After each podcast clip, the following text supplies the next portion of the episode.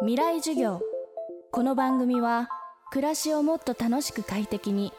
川口義賢がお送りします。未来授業、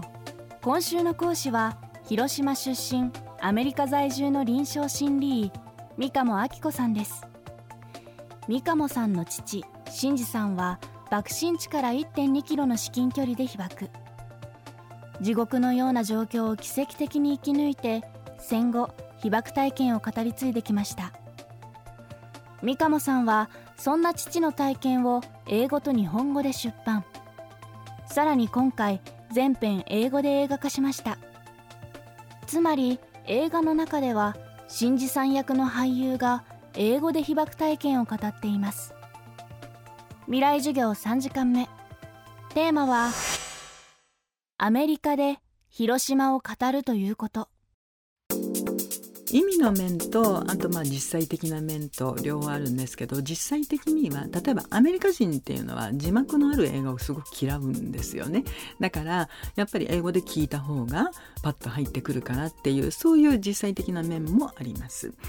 だけど意味、芸術的な面とか社会的な意味ということに関しては、例えば私の父は中学校に入ったら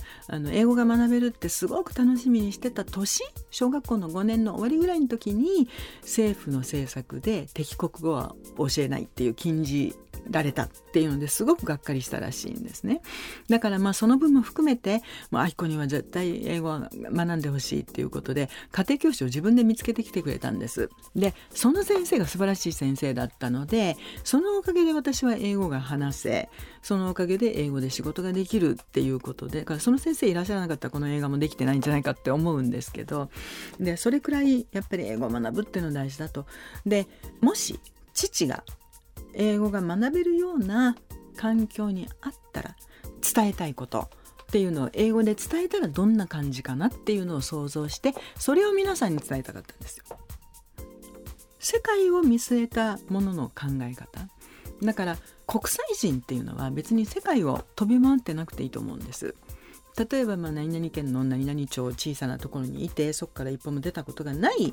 おばちゃん、おじいちゃんとかであっても、でも例えば世界のいろんなことに興味を持って、自分のその国だけがいい、良ければいいっていう意識じゃなくて、どこの国の人もみんなで手を取り合って、みんなで元気に生きてたらいいなっていう風な構えを持つことによって、国際人としての考え方っていうのはできると思うんですね。知識がなかったとしても。だからそういうことは若い人たちにも伝えたいですね。アメリカ、さらには世界中の人に父、真二さんの思いを伝えたい。そう考えて三鴨さんは映画を全編英語で制作しました。アメリカで原爆投下を題材に映画を作るのは大きなチャレンジでした。映画に対しても様々な反応があったといいます。アメリカの場合には高齢の方っていうのは、もともと原爆に対して自分は悲しい思いをしていたと。でただ自分たちは戦争を終わらせるためにこれは必要なものであったと。もし原爆が投下されてなければ本土上陸になって、アメリカ兵も何万人も亡くなってるけれども、日本人が何百万人も亡くなってたんだから、原爆が日本を救ったっていうふうに教えられてる人が多いんですね。だからどっちがいいとかどっちが悪いとかっていうのを向きになって言う人もいますけど、そうじゃない人たちっていうのはやっぱり悲しいよね。そのアメリカ人のおばあちゃんでお一人、自分の子供が原爆が投下された2日後ぐらいに生まれたんですって。だけどその原爆のニュースを聞いて、子供が生まれたというのが嬉しくなかったっていうんですよ。それくらいショックだった。人間が人間にこんなことをするんだっていうこと、特に自分の国の政策がそういうことをするんだというのがすごく悲しくて苦しくて、で確かにその戦争を終わるために必要だったっていうふうに教えられてるから、それは必要だったのかもしれないけれども、とにかく悲しい。だからそういう方もいらっしゃるんですよね、当時の人たちでも。そういう方は映画を見ると、あ、これでもうこういう悲しいこと、悲劇、人災が少しでも減るようにしっかり世界に出してもらって、ありがたいっていうか嬉しいっていうふうに言われる方もいらっしゃいます。未来授業、今週の講師は広島出身、アメリカ在住の臨床心理医、三鴨明子さん。今日のテーマはアメリカで広島を語るということでした。映画は現在東京・新宿のケイズシネマほか全国で公開中です。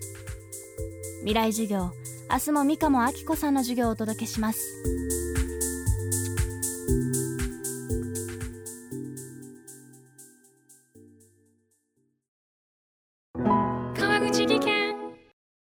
階段での転落、大きな怪我につながるので怖いですよね。足元の見分けにくい階段でもコントラストでくっきり白いスベラーズが登場しました。皆様の暮らしをもっと楽しく快適に、川口技研のスベラーズです。未来授業、この番組は暮らしをもっと楽しく快適に、川口技研がお送りしました。